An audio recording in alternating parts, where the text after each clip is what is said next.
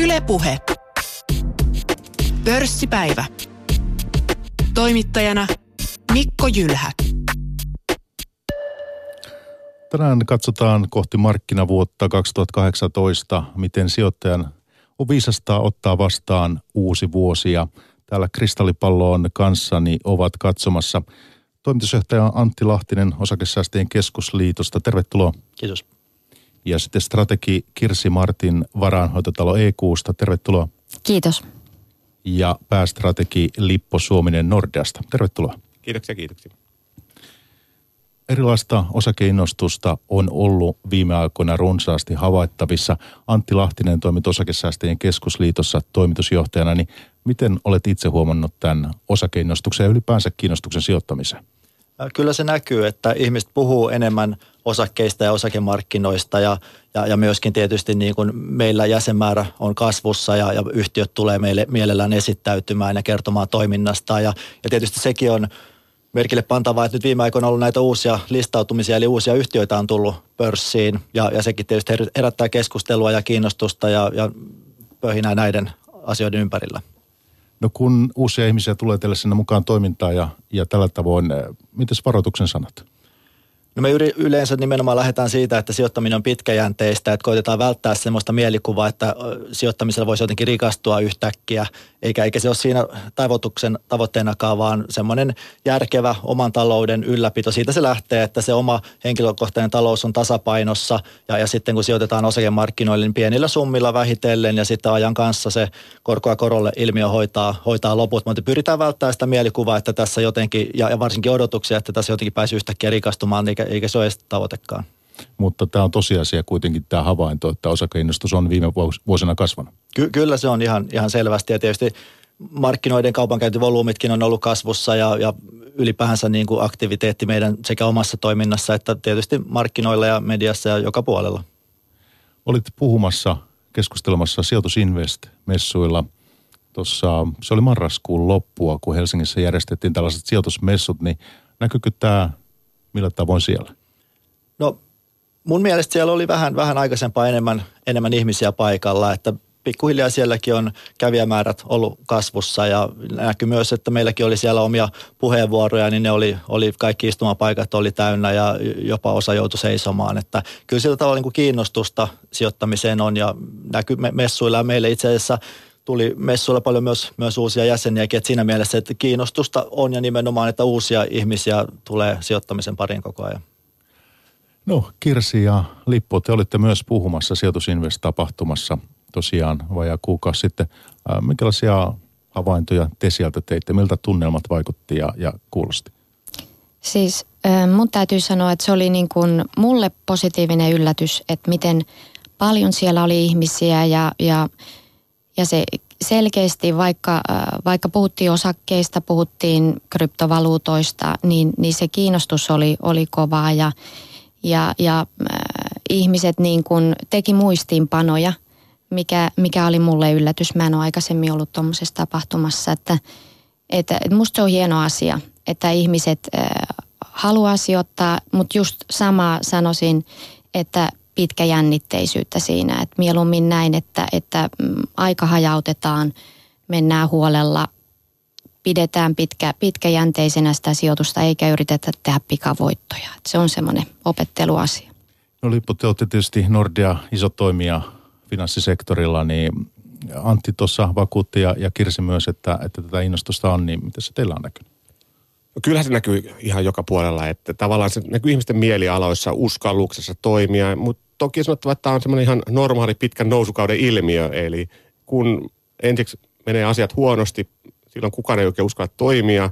Sitten kun rupeaa nousemaan, niin pitkään on semmoinen, että no kohta tämä pettää taas, että niin kuin ei tässä vielä uskalla sijoittaa, koska kohta pettää. Mutta nyt mun mielestä niin kuin sanotaan, että tänä vuonna on, on semmoinen, tämä koske, ei koske pelkästään Suomea, vaan niin kuin maailmanlaajuisesti on tämmöinen niin kuin tullut tunnelmien helpottaminen, eli nyt porukka ei enää mieti ensimmäisenä, että kohta se finanssikriisi iskee uudestaan, vaan tämä nyt on se yhdeksän vuotta mennyt, niin sitten me aletaan unohtaa vihdoinkin, että mitä siellä on tapahtunut, ruvetaan katsomaan eteenpäin, niin nyt se toiveikkuus on noussut.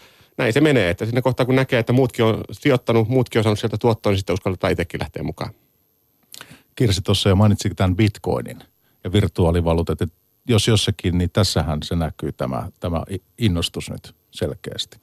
Ja kyllä se vaan valitettavasti, vaikka tuossa sekä Kirsi että Antti puhuu siitä, että pitkällä tähtäimellä pitää olla eikä haeta pikavoittaa, niin Bitcoin ihan niin aivan loistava esimerkki tästä pikavoittojen hakemisesta. Eli toki siellä on ihan mielettömiä pikavoittoja ollut tarjollakin, ei siinä mitään niin kuin näin jälkikäteen sanottuna, mutta, mutta kyllä se on niin kuin taas tämmöinen, jossa nopealla rikastumisen toivossa – kun se vaan nousee ja nousee, niin, niin se vaan ruokkii itseään siinä ja koko ajan uusia ihmisiä tulee mukaan ilman, että välttämättä ihan kauheasti ymmärretään, mistä siinä on kysymys.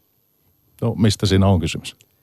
No joo, Bitcoin on, äh, siinä taustalla on äärimmäisen mielenkiintoinen ajatusmalli se, että, että niin kuin saataisiin tämmöinen maailmanvaluutta, joka niin kuin kaikkialla maailmassa voitaisiin tehdä, tehdä niin kuin, ei tarvitsisi olla mitään euroja ja dollareita, vaan voitaisiin niin kuin tehdä kauppaa ja vaihdantaa suoraan niin kuin yhdellä ainoalla valuutalla, joka olisi nyt tämmöinen kryptovaluutta, joka digimaailma mahdollistaa – Voisi sanoa, että mietitään bitcoinia, siinä on niin kuin kolme syytä, että miksi, miksi bitcoinia niin kuin voisi ostaa.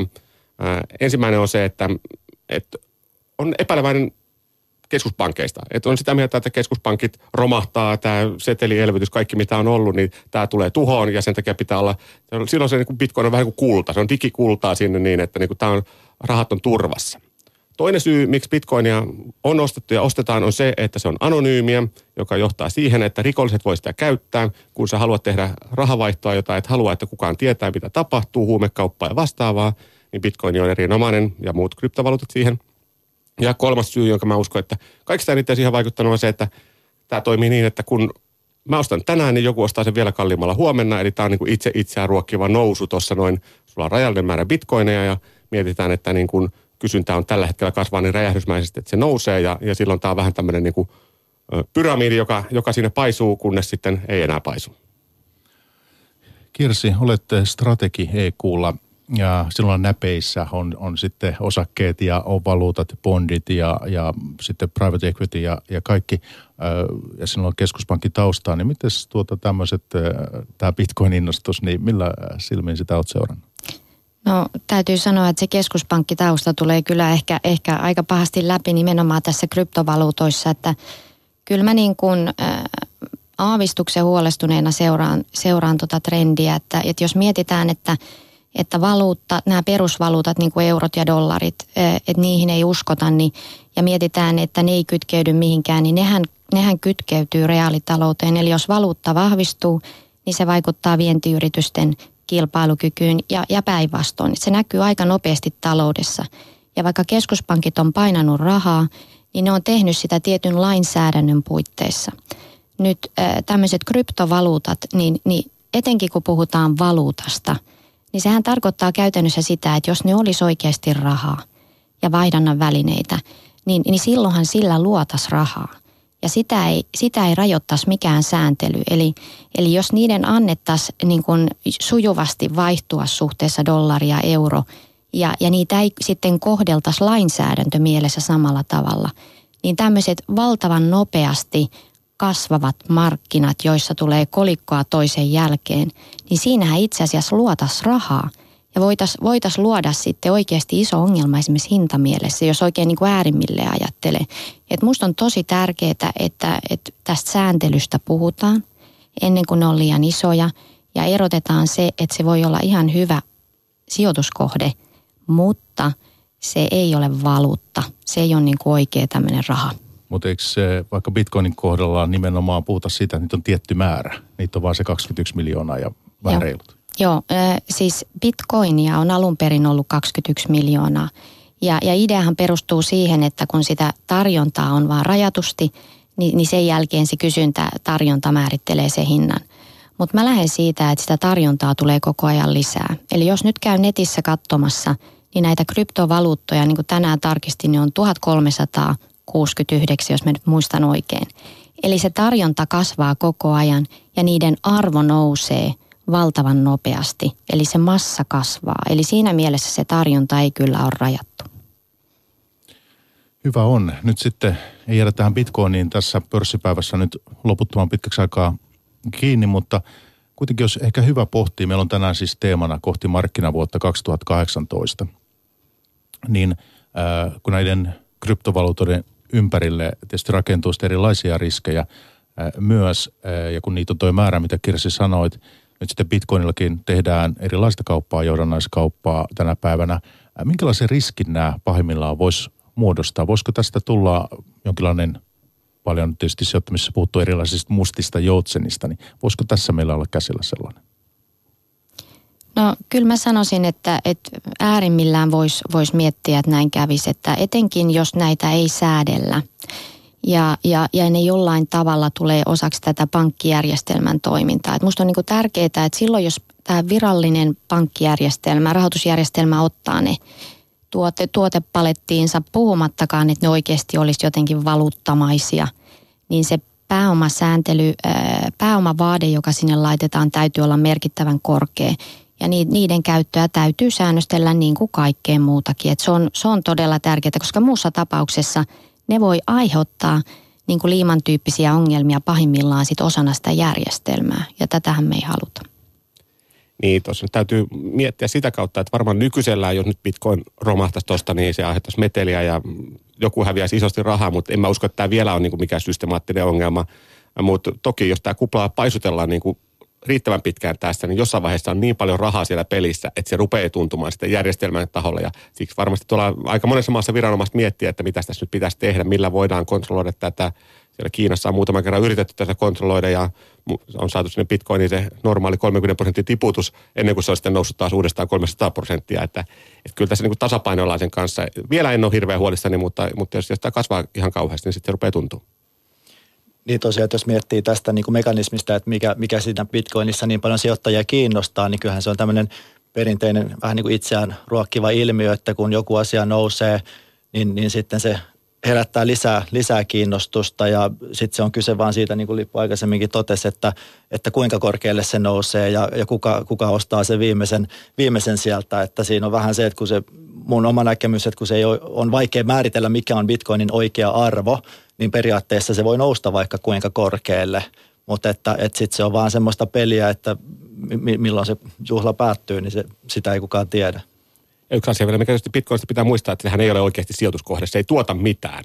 Toisin kuin joukkolainat, jotka maksaa mm. korkoa, osakkeet tuottaa, yritykset tuottaa, osinkoja saa, niin sieltä tulee tuottoa. Ihan niin kuin valuutat, niin Bitcoinkaan ei tuota mitään, kulta ei tuota mitään. Onko sitten bitcoin valuutta? No ei se oikein sitäkään ole, koska valuutta perustuu muun muassa luottamukseen ja rahan tai niin kuin vaihdannan välineeksi. Tällä hetkellä tietysti bitcoin on vaihdannan väline, mutta jos niin kuin sä voit arpoa, että tänään sen arvo on 100 rahaa ja huomenna se on 150 rahaa ja ylihuomenna 80 rahaa, niin ei se nyt ihan oikein niin kuin vaihdannan väline käsillä ole. Mutta eikö se ole digitaalista kultaa? No tuntuu olevan joidenkin mielestä. Hyvä on. Se mä voisin vielä tuosta tota, eh, kysyä, että siis tämä markkina-arvo bitcoinilla, niin se on nyt jotain 260 miljardia euroa vai onko se joku tämmöinen? Niissä kyllä se liikkuu. Siis mä mielestäni katselin, että musta se taisi olla jo vähän, vähän isompikin, mutta, mutta sitten tietysti tärkeää on se, että bitcoin on, on yksi kryptovaluutta. Ja, ja nyt on nämä eterumit ja, ja litecoinit ja, ja kumppanit, niin siellä tulee 85 miljardin arvo sit seuraavalle ja, ja, ja tätä kautta se, niin kuin se kaikkien kryptovaluutteen markkina-arvo kasvaa voimakkaasti. Et jos yksi niistä kasv- nousee 1800 prosenttia vuodessa, niin, niin se markkina-arvo on aika räjähtävä. Sehän siinä on se haaste. Jos me tähän joku veikkaus pitäisi tehdä, katsoa kristallipalloa tässä, voidaanko me niin tehdä, mitäs tälle kryptovaluutta-ilmiölle niin tapahtuu 2018? Onko teillä jotain näkemyksiä tämän suhteen? No toi ihan järjetön volatiliteetti tulee ihan varmasti jatkumaan siellä, eli tullaan menemään kovaa suuntaan ja toiseen, koska niin kuin tämähän pelkkään spekulointiin perustuva, että, että onko bitcoin tai joku muu sitten jonain päivänä se maailman isoin juttu, ja sitä nyt arvaillaan tuolla, ja yhä useammat hyppää, hyppää siihen mukaan. Eli se, että mihin sitä lopulta päädytään, niin voi hyvin olla, että mikään näistä tämän hetken kryptovaluutoista ei tule olemaan se voittaja sitten lopulta. Jonkinlainen kryptovaluutta varmaan jolla, jossain muodossa kehittyy vuosien mittaan, mutta ehkä muista niin vertausta voidaan ottaa tuonne IT-kuplaan vuosituhannen taitteeseen, jolloin mietittiin kaiken maailman, mitä kaikkea IT saa aikaan ja netti saa aikaan. Ja itse asiassa jos katsotaan, niin nythän me eletään just sitä todellisuutta, mitä me hinnoiteltiin vuonna 2000. Eli nyt se kauppa käydään tuolla netissä ja kaikki kävelee tuolla puhelimet kädessä ja kattelee puhelinta koko ajan. Eli kyllä se tapahtuu nämä asiat monestikin, mutta välttämättä ne ei ole ne yhtiöt, jotka silloin oli alun perin mukana, niin enää sitä tekemässä. Eikä sillä hinnalla. No eikä sillä hinnalla. Ja mun mielestä oli hyvä vertaus tuohon IT-kuplaan, että vähän samanlaisista ilmiöistä on kyse, ja jos näistä kryptovaluuteista, niin että niin kuin ajattelee, niin mun oma, oma havainto on se, että nyt ihan vasta viime kuukausina se niin kuin on kiihtynyt se keskustelu mediassa ja joka paikassa. Ja mä, mä sanoisin, että semmoinen niin kuin yleinen mediapöhinä ja muu pöhinä, niin se vaan kasvattaa sitä kiinnostusta, että tulee enemmän ja enemmän sitä rahaa ja, ja tämmöiseen niin kuin ilmiön tavallaan se perustuu siihen, että niin kauan kun tulee uutta rahaa markkinoille, niin kauan se nousee ja, ja tietysti vaikea, vaikea kristallipallosta löytää sitä oikeaa vastausta, mutta mulla on semmoinen fiilis, että se viimeinen huippu, että ei sitä vielä ole nähty. Bileet ei ohi vielä. Niin, ei ihan vielä, mutta en mä, en mä silti itse lähtisi sijoittamaan. Joo, kyllä, kyllä siis, kyllä tämä huuma varmaan vielä jatkuu, että tämmöiseen satumaisia voittoihan kaikki haluaa, mutta kyllä mä, niin kun, mä olin ilahtunut siitä, että, että keskuspankit puhuu nyt kansainvälisesti tästä sääntelystä ja, ja siitä, että, että jos sitä nyt vaihdetaan johonkin pankkijärjestelmään, niin, niin sitten katsotaan nämä rahanpesu ja muut asiat ihan normaalin malliin, että silloin kun se on kansainvälisesti kontrollissa, niin, niin, niin okei, se on sitten yksi tämän tyyppinen sijoituskohde, mutta, mutta sitä valvotaan. Se on tärkeää. Ylepuhe. Pörssipäivä.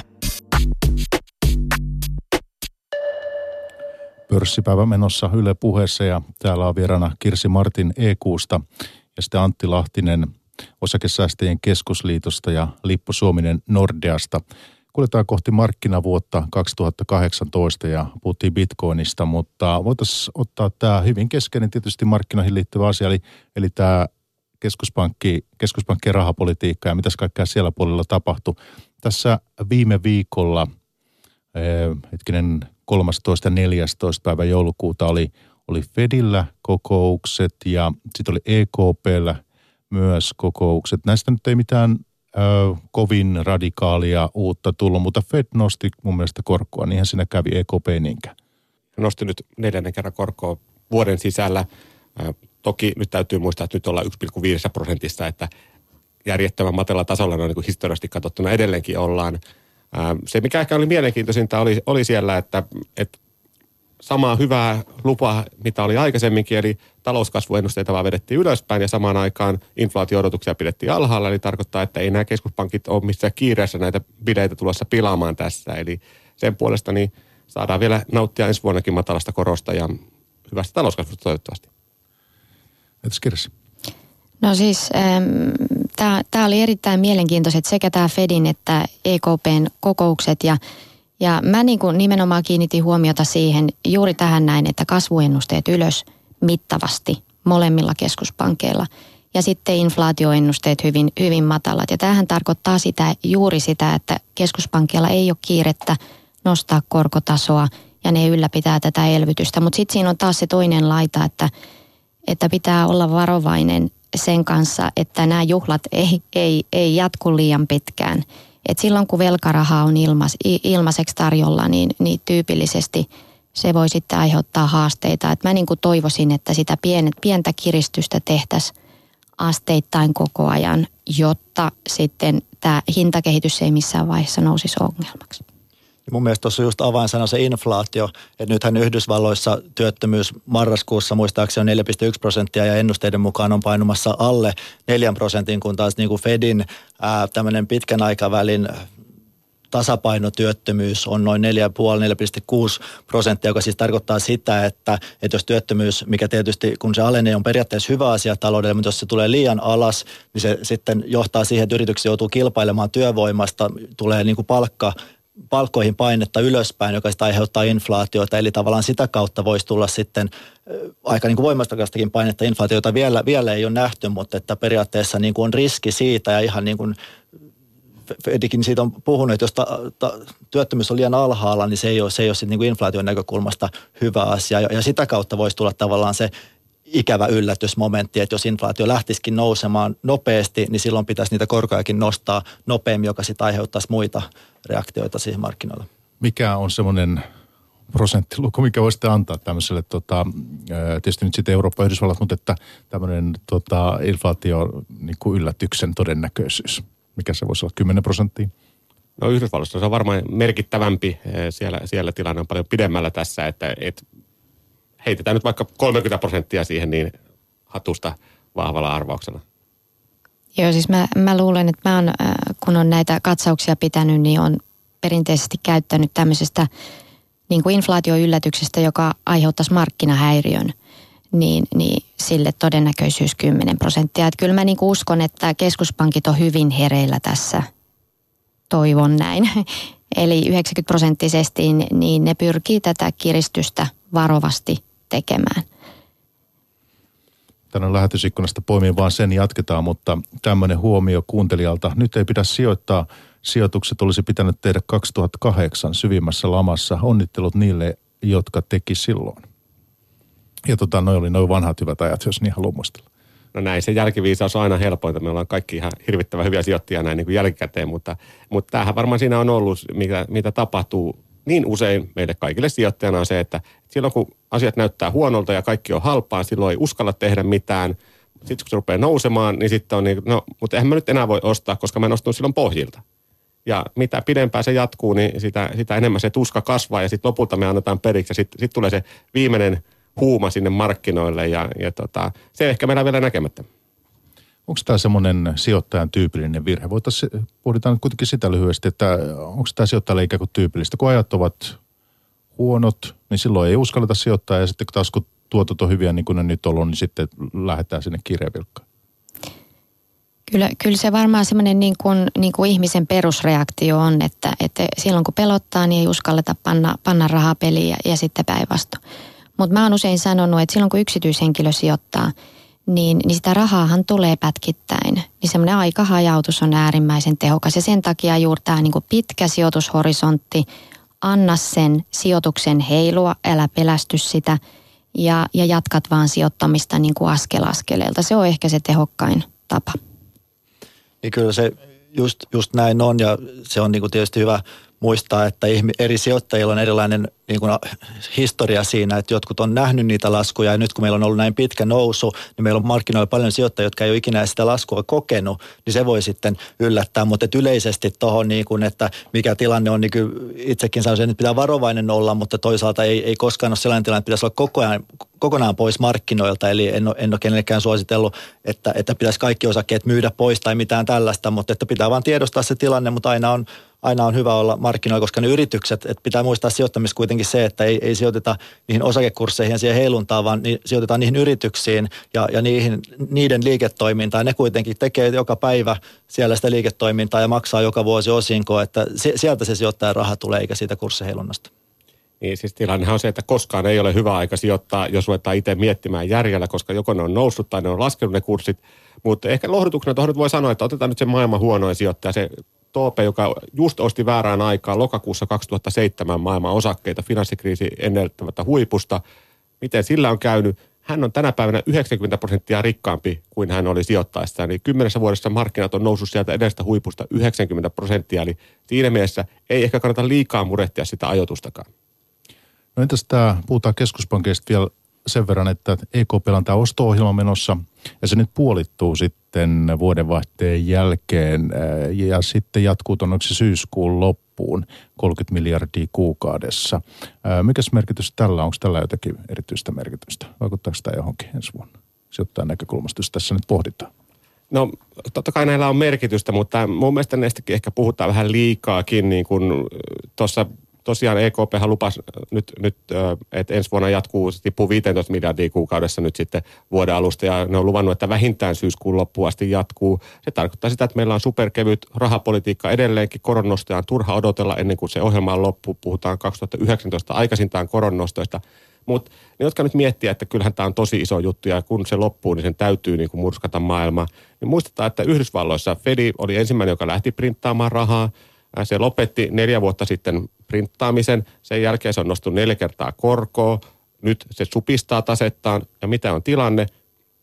Osakekurssit on kaikki aikojen huipussa, talouskasvu on vahvaa, inflaatiota ei ole missään. Eli siinä mielessä niin ei kannata liian synkkä olla taas tuon asian suhteen.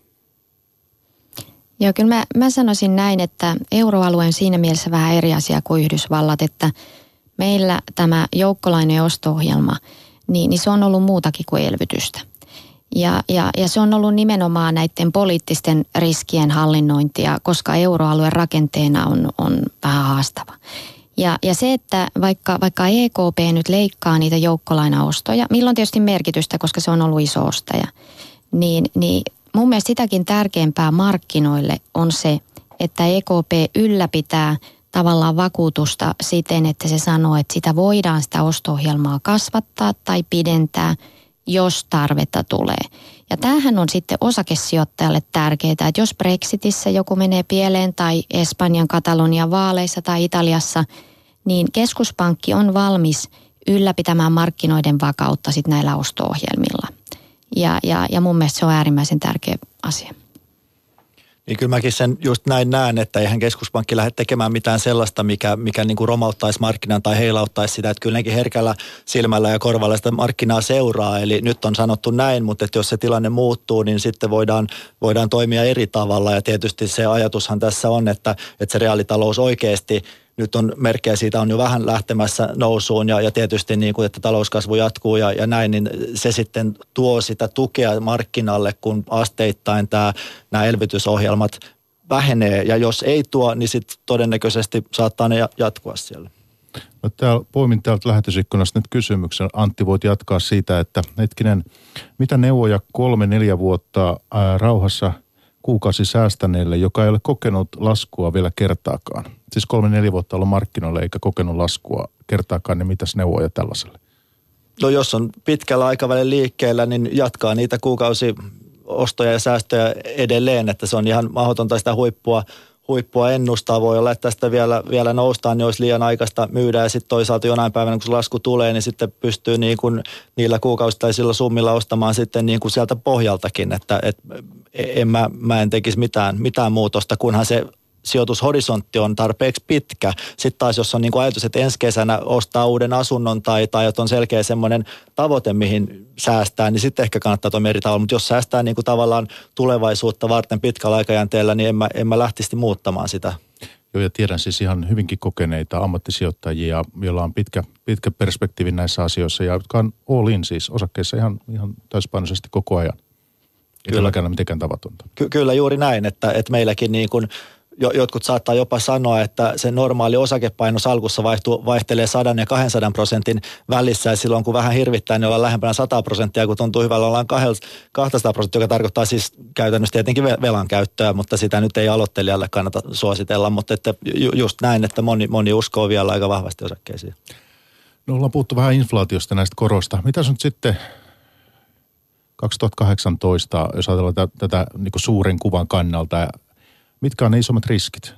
On olemassa poliittisia riskejä, tässä vähän sivuttiin jo geopoliittisia riskejä. Entäs raaka-aineet? Mitä te Lippo sinä päästrategina Nordealla, niin mitä sinä nostaisit 2018 tässä vaiheessa näillä tiedoin semmoisiksi potentiaalisiksi riskeiksi? No oikeastaan jatkaisin samasta aiheesta, mistä me puhuttiin, että kyllä mun papereista niin kuin itse asiassa inflaatio on se isoin riski. Eli nyt meillä on ollut poikkeuksellisen pitkä nousukausi 2009 kääntynyt, kääntynyt talous ja markkinat nousuun. Meillä yhdeksän vuotta tulee osakenousua täyteen nyt maaliskuun alussa. Talous kasvanut vahvasti ja sitä inflaatio ei ole missään näkynyt Yhdysvaltoissa. Palkkapaineet on pysynyt tosi matalina, vaikka se työttömyysaste on alle 4 prosenttia. Eli iso riski on mun mielestä se, että niin kuin, tästä tulee vaan ihan normaali sykli. Tämä onkin ihan, maailma ei olekaan muuttunut. It's not different this time. Hmm. Eli, eli se inflaatio tulisi sieltä ja sitä myöten keskuspankki joutuisi nostamaan korkoa. Nyt keskuspankki on nostanut korkoa, koska se voi nostaa korkoa. Siinä on tosi iso ero, että nyt halutaan normalisoida verrattuna se, että niin kuin pitää tappaa talouskasvua, pitää tappaa inflaatiota. Jos sitten toinen, toinen tämmöinen selkeämpi riski, joka nyt taas on vähän ehkä häivytetty tuonne taka niin kyllä se on Kiina – Eli kyllähän yleensä niin kuin tulee tämmöisiä ylilyöntejä. Jossakin on liian kiva ollut liian pitkään, paitsuu niitä kuplia muuallakin kuin Bitcoinissa.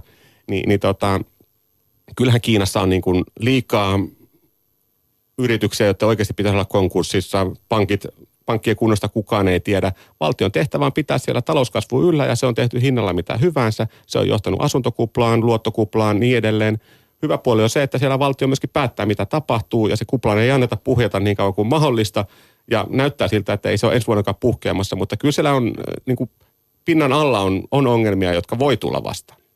Entäs tuota, muut poliittiset riskit sitten, sitä Pohjois-Korea? No tuo politiikka on siinä mielessä hauskaa, että siitä me saadaan ihan kauheasti otsikoita. Me puhutaan siitä ihan koko ajan, koska se on niin konkreettista ja selkeää verrattuna johonkin talouslukuihin tai tämmöisiin. Politiikka on hirmu hyvä aihe ja, ja toi Trumpin Twitteri huutaa sinne meille koko ajan uutta, uutta asiaa. Mutta loppujen lopuksi, jos katsotaan nyt tässä viime vuosien historiaa, niin mitä politiikka on saanut aikaan, ei oikeastaan yhtään mitään. Trumpi tuli, sen piti tuhota kaikki, markkojen piti romahtaa, ollaan kaikki aikojen huipussa – mennään pari vuotta taaksepäin, euroalueen piti hajota tämän vuoden vaaleja. Katsotaan, niin itse asiassa Euro, Eurooppahan on vahvistunut tänä vuonna, eli vaalit on ollut kaikki niin kuin itse mennyt oikeaan suuntaan. Että politiikka on ollut itse positiivinen yllätys, ja mikä sen nyt kääntäisi, Mä en usko, että se nyt kääntyy. Totta kai meillä on Pohjois-Korea, joka nyt voi, siis voidaan unohtaa kaikki, jos sieltä rupeaa lentelemään niin kuin ohjuksia sinne tänne. Sitten, sitten niin kuin nämä kaikki ennusteet on niin kuin entisiä, mutta, mutta noin niin kuin lähtökohtaisesti mä en usko, että politiikka tulee ongelmaksi niin kauan kuin taloudessa menee hyvin. Sitten kun taloudessa menee huonosti, niin sitten ruvetaan näkemään niitä mörköjä kaikkialla ja sitten politiikallakin on paljon hankalampaa se elämä. Et toistaiseksi en nyt ihan niin paljon ole huolissani, mitä ehkä otsikot on. No inflaatio, Kiinan riskit, Antti. Mitä no, sinä nostaisit samoilla linjoilla, mutta jos tuosta poliittisista riskeistä jatkaa, niin tässä mun mielestä niin kuin viimeiset pari vuotta on osoittanut, että markkina on ollut aika huono ennustamaan poliittisia riskejä. Eli, eli vaikka markkinat on aina aika nopeasti toipunut, mutta just Brexit-äänestys osoitti sen, että kukaan ei siihen uskonut. Se tuli, tuli iso markkinaliike, vastaava kävi Trumpin kanssa. Eli, eli tavallaan jotenkin tuntuu, että, että markkinat on aika rauhallisia ja tottunut siihen, että, että se politiikka on siellä taustalla, siitä ei oikein välitetä. Sitten jos tulee jotain yllättävää, saattaa tulla iso heilahdus, siitä, siitä palataan takaisin, mutta että jotenkin musta, mulla on sellainen tunne, että, että tavallaan se yksi niitä riskejä voisi olla kuitenkin joku poliittinen juttu, jota ei ole osattu ennakoida, koska markkina perinteisesti tai nyt viime aikoina ei ole, ei ole pystynyt ennustamaan. Et monet muut asiat, moni muu informaatio on siellä hinnoissa, mutta tällaiset poliittiset riskit, ja tietysti yllätys nyt sanansa mukaisesti on, on aina yllätys, mutta että mitä, sitten taas mitä, mitä muita, muita riskejä, niin tuossa ne nyt aika pitkälti, pitkälti tuli. Tietysti nämä arvostustasot alkaa olemaan vähän, vähän korkealla kyllä tällä hetkellä, että, että yksi riski on se, että jos ei, jos ei yritysten tulokset pääsekään näihin kasvuodotuksiin, mikä nyt on hinnoiteltu markkinoille, niin se, se voisi olla yksi kanssa, mikä sitten saattaisi kääntää markkinan, markkinan laskuun. Joo, siis kyllä mä, mä oon niinku samaa mieltä, että inflaatio on, on tärkeä asia ja, ja tietysti se, että jo yksinomaan ensi vuonna se haaste on nyt tämä keskuspankki likviditeetin pois, asteittainen poisvetäminen, että ne on tehnyt valtavasti töitä sen eteen, että ne on saanut tämän finanssikriisin jälkeen luottamuksen palaamaan ja yritykset vihdoinkin uskaltaa investoida ja kuluttajat uskaltaa kuluttaa, mikä on siis hieno saavutus. Ja nyt sitten kun sitä elvytystä vähän vedetään poispäin, niin tietysti jo, jo pelkästään se toivotaan, että se menee sujuvasti. Niin kauan kuin inflaatio on matalaa, niin, niin se onnistuu todennäköisesti paremmin. Mutta jos inflaatio yllättää, niin keskuspankilta hävii joustovara ja se on mun mielestä se, se äärimmäisen tärkeä asia. To, toivon mukaan ne operoi ennen kuin se inflaatio piristyy. Ja sen takia mä toivon, että mieluummin kvartaali kerrallaan pieniä koronnostoja. Ja tuossa tuo haastehan nimenomaan menee EKP-suuntaan, joka niin kuin meillä on huikea talouskasvu, joka ylittää kaikki odotukset. Meillä on samaan aikaan korot miinuksella ja edelleenkin on setelielvytysohjelma käynnissä. Että kyllähän tämä niin kuin se iso, iso murhe tässä koko ajan on ollut niin kuin se, että jos asiat nyt menee pieleen, niin mitä ihmettä sitten tehdään. Että keskuspankit on auttanut paljon tässä nousun aikana, mutta niin kuin varsinkin Euroopassa, niin kyllä ne keinot on aika vähissä tällä hetkellä. Joo siis henkilökohtaisesti niin kuin, esimerkiksi mä mietin sitä, että nythän EKP pyrkii kopioimaan Fedin Fedin tapaa pakittaa tästä elvytyksestä, eli ekana osto-ohjelma alas ja sitten, sitten korkotason pieniä nostoja. Nyt mun mielestä Euroopassa olisi voitu miettiä myös päinvastaista, eli olisiko talletuskorkoa voinut sopeuttaa vähän ylöspäin ja antaa sen osto-ohjelman olla siellä vähän pidempään päällä niin kuin pienempi muotoisena, koska sillä taklataan poliittisia riskejä, mutta, mutta ymmärrän, että tämä ei ole helppo päätös. Tuohon vielä sen verran jos sanottava, että niin monta kertaa mäkin olen kuvitellut, että nyt se keskuspankin kaikki keinot on käytetty, että nyt ne ei enää voi tehdä mitään, mutta ne on kyllä aika vesseleitä siitä, että niin kuin aina on hatusta löytynyt uusia kanineja, joita ne on vetänyt. Ja nyt tähän ehkä heittää jokerna sitten kehiin, että Japanin keskuspankki ja Sveitsin keskuspankki muun muassa ostaa osakkeita isolla kädellä, että jos ostajat muuten loppuu markkinoilta, niin sitten keskuspankki voi tulla ostaa niitä meidän osakkeita. Todellista kansankapitalismia ikään kuin. No ilmeisesti sitten näin, että päästään kaikki omistajiksi ihan niin kuin sivutuotteena. No yksi asia, mikä on kyllä varmaankin syytä ottaa tässä, niin on tämä Yhdysvaltain verouudistus. Nimittäin sehän nyt, kun me tehdään tätä keskustelua, on viimeistä sinettiä vaille valmis ja, ja, ja se on tietysti, tietysti merkittävä asia, niin mikä tämän vaikutus ja merkitys voisi olla ensi vuodelle? Saataisiko me tästä kiva loppuhuipennus tälle syklille? Siellähän tuota, ollaan nyt, no mitä se on, 30 prosenttia siellä yritysveroja nyt laskemassa tuonne 21. Eli no siis ensinnäkin se koko verouudistus sinällään, niin mun mielestä siinä tehdään ihan oikeita asioita. Eli, eli se, aika. No joo, se on totta. Eli sykli, sykli on jo sinällään niin kuin hyvässä vedossa, eli elvytystä ei välttämättä tällä hetkellä tarvita. Se on totta. Mutta, mutta se, että niillä on 35 prosenttia yritysveroaste, jota siis yritykset ei käytännössä maksa, joka on johtanut siihen, että näitä voittovaroja on paljon jossain muualla kuin ei Yhdysvalloissa. Ja se, että sitä rationalisoidaan, jos ei sitä pystytä heikon talouden aikaa tekemään, niin mieluummin sitten nyt vaikka nyt. Ja, ja lasketaan se veroaste eurooppalaisemmalle tasolle ja toivotaan, että ne kotiuttaa niitä varoja ja investoi omaan, omaan talouteen. Niin sehän on ihan fiksu asia. No nyt kun se tulee syklin, tämmöisen vahvan syklin päälle, niin sehän pumppaa sitä kasvua yhdelle vuodelle, ehkä parhaimmillaan kahdelle vuodelle ja, ja, ja sitten se vaikutus hiipuu. Mutta ihan sinällään niin kuin järkevä harjoitus. Ja toivon, että Euroopassakin mietitään rakenteellisia asioita sitten ehkä enemmän tämän kannustamana.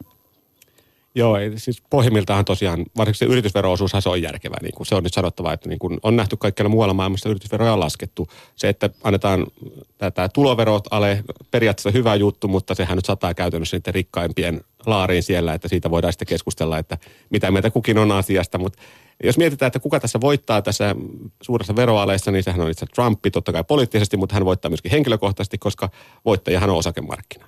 Koska niin kuin osakkeet saa tai osakemarkkina saa kahta kautta tukea. Ensinnäkin yritysten tulokset paranee, kun ne maksaa vähemmän veroja.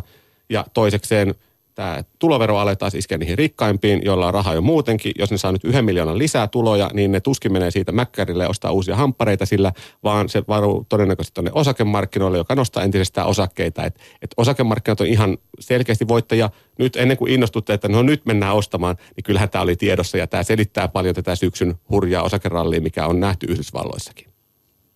Joo, kyllä mäkin näen ainakin lyhyellä tähtäimellä positiivisena tämän verovaikutuksen tai veroalennuksen vaikutuksen, mutta että just näin niin kuin tässä muutkin puhujat on sanonut, että kuinka, kuinka kestävää se sitten on ja kuitenkin suuri osa tästä on ollut, ollut tiedossa ja odotuksissa aika pitkälti siellä, että et, et, ja jää nähtäväksi, mutta kyllä mä näen, että lyhyellä aikavälillä se on ihan positiivinen asia. Ylepuhe. Pörssipäivä. Yle puheessa pörssipäivä menossa ja Antti Lahtinen osakesäästäjien keskusliitosta oli tuossa viimeksi äänessä. Lisäksi meillä on täällä Lippo Suominen Nordeasta ja sitten Kirsi Martin EQsta.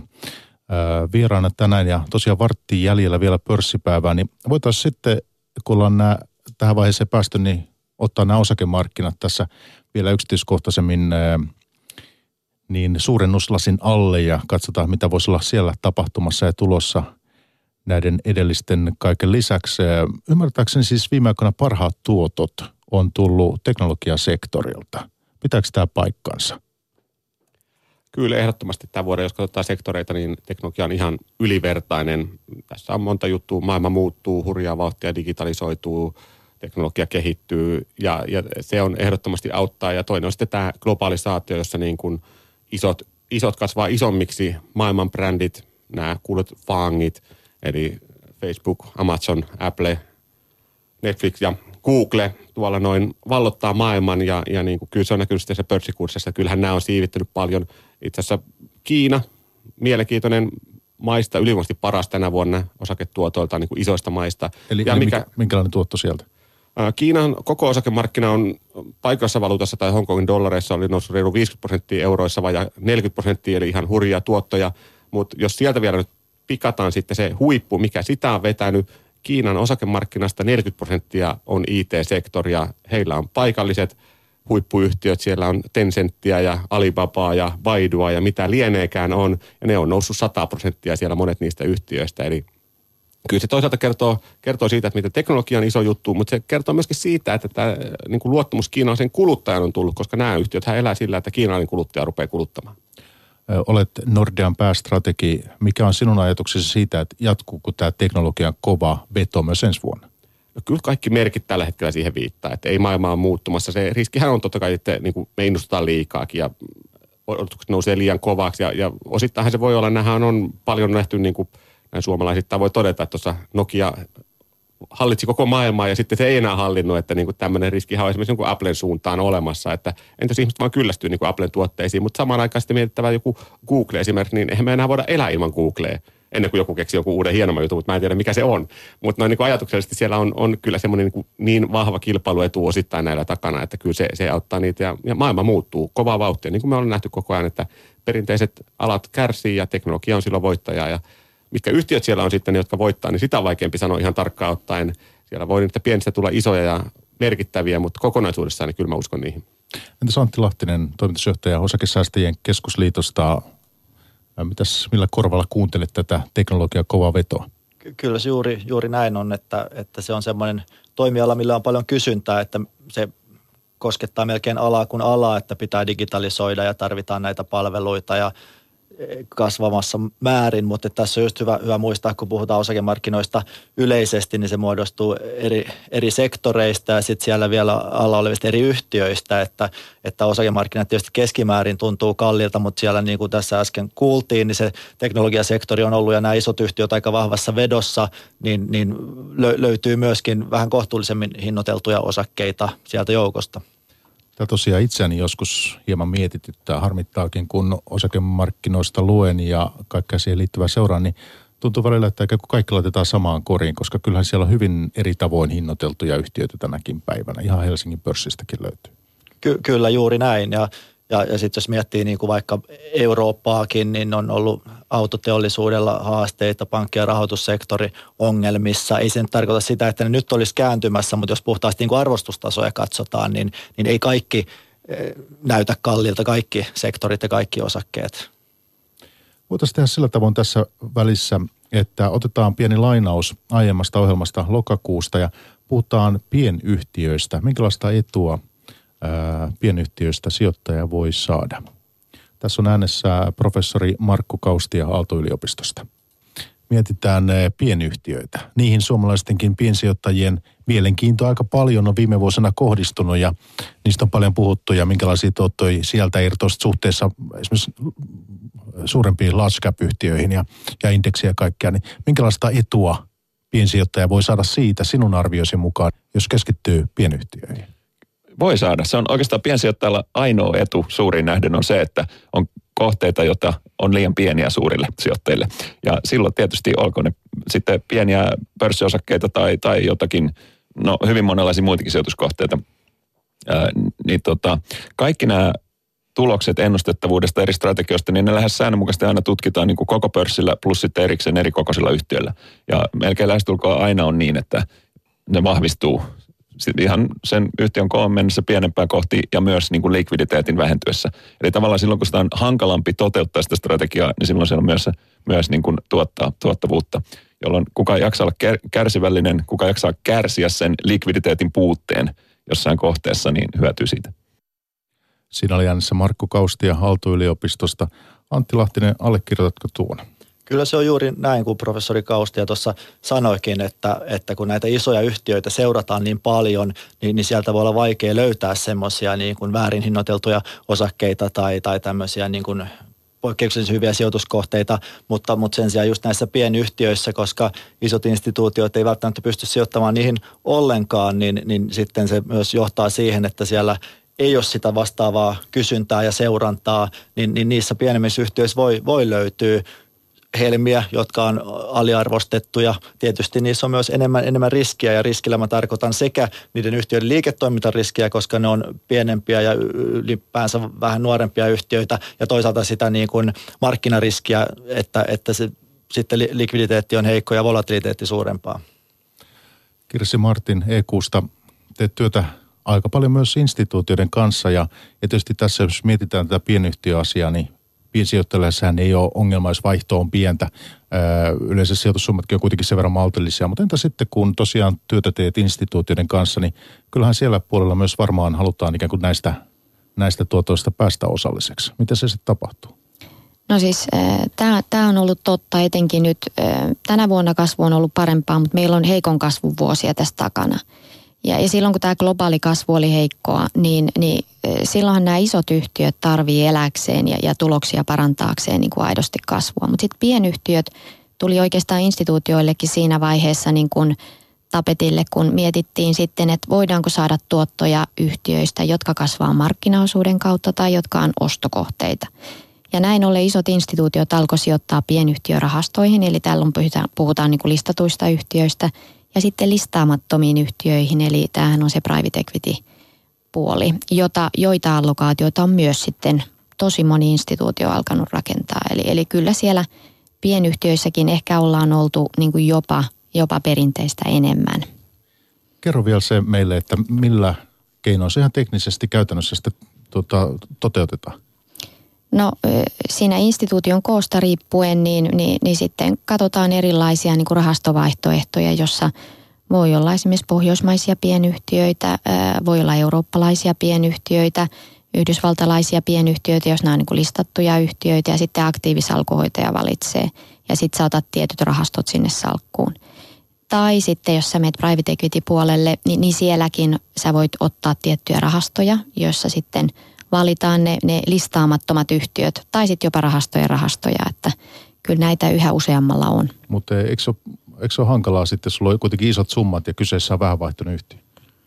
No, no siis käytännössä niin sä otat sinne tietyn kokoisen rivin, joka on sitten jaettu useaan yhtiöön ja sitä kautta ne sen, sen rahastorivin sisällä olevat omistukset on pieni.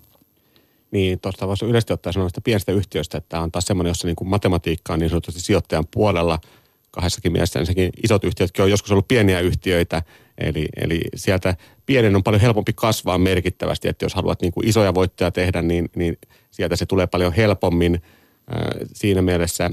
Toki ne on riskisempiä monestikin. Sitten taas siinä kohtaa ehkä se lohtu tulee, että jos ensinnäkin todennäköisesti tosiaan, että pieni yhtiö menee nurin on paljon isompi kuin se, että se iso yhtiö, vakaa yhtiö menee nurin, mutta, mutta sitten taas matikka on siinä, että, että sä voit hävitä korkeintaan 100 prosenttia rahoista, jota olet sijoittanut, mutta sä voit voittaa tuhansia prosenttia, jos ei siitä pienestä tuleekin jätti iso. Eli vaikka sulla yhdeksän pientä yhtiöä menisi nurin siitä, niin, ja sitten tulee yksi, joka niin kuin muodostuu uudeksi Applex, niin sä oot ihan hirvittävä rikas joka tapauksessa. Niin vielä tuosta tekniikasta, mistä Kirsi puhui, niin ei niitä välttämättä niitä osakkeita aina markkinoilta osteta, vaan voidaan tehdä tämmöisiä private placementteja, eli ne rahat suoraan laitetaan sinne firmaan ja firma laskee liikkeelle uusia osakkeita tai tehdään blokkikauppoja muiden omistajien kesken, eli ei, ei aina välttämättä pakko sieltä niin kuin osakemarkkinalta yksi kerrallaan niitä osakkeita poimia. Sitten vuoden vaihteessa tulee kaksikin merkittävää muutosta finanssisektorille. Siis tämä on tämä MIFID 2 ja sitten PSD 2. Mitäs jos me ajatellaan suomalaisen piensijoittajan kannalta tätä asiaa, niin – Antti Lahtinen osakesäästeen keskusliitosta. Mitä siinä tarkoittaa suomalaiselle piensijoittajalle?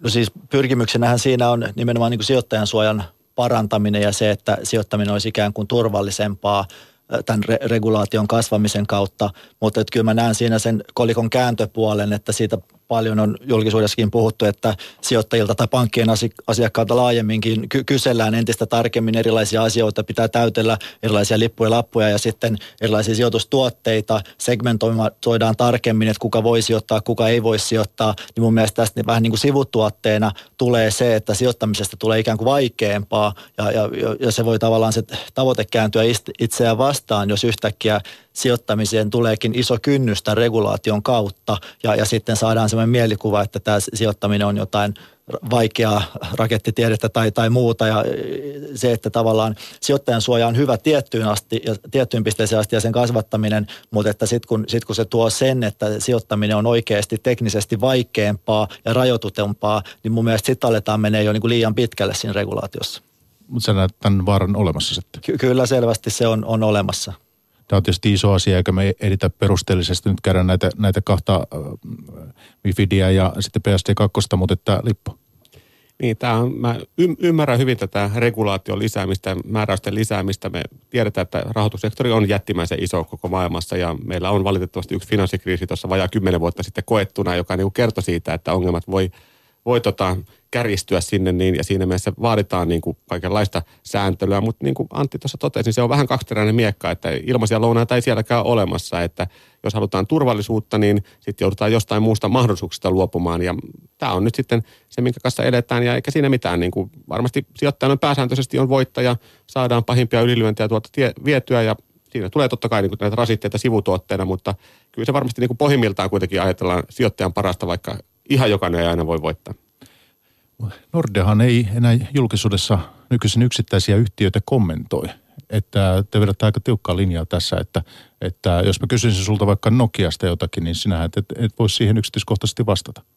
Joo, tämä on tätä viranomaissäätelyä, joka tulee, tulee tuolla noin kaikenlaista direktiiviä puskee. Ja tämä esimerkiksi kyseinen on, on MAR-direktiivi, joka tuli jo viime vuonna tuonne noin, joka säätelee sitä, että mitä voi sanoa tai mitä pitää pystyä saman aikaan kertomaan, jos kommentoi yrityksiä – yrityksiä tuolla ja kyllä meillä on niin kuin lähetty siitä, että me aika tiukasti noudatetaan näitä säännöksiä, mitä tuolta tulee, että se on helpompaa niin kuin pelata varman päälle meidän kannalta, kun lähtee ottamaan niin kuin sitä riskiä, että sitten sit tulee jotain ongelmia. Kaikkihan ei ihan näin tiukasti asioita tulkitse. No jokainen tulkitsee omalla tavalla, mutta kyllähän tämä niin sanotaan, isot pankit tuolla esimerkiksi Nordeassa, niin kuin voisi sanoa, että Tanskassa esimerkiksi on tilanne se, että ihan sama linja on kaikilla pankeilla, eli, eli niin kuin samalla tavalla on tulkittu siellä sitten tätä säännöstöä. Lippu Suominen Nordeasta päästrategi tuossa äänessä. Ja sitten voitaisiin tähän loppuun, tässä on pari minuuttia aikaa vielä pörssipäivää, niin tehdään lyhyt Outlook 2018 pian täällä. Kirsi Martin E6 strategi. Mitäs on tulossa? Mitäs, mihin itse sinun huomio kiinnittyy? Minkälainen vuosi on 2018 sijoittajalle? Kyllä mun mielestä näyttää hyvältä. Mä oon äärimmäisen iloinen, että meillä on kasvua. Sitä on odotettu.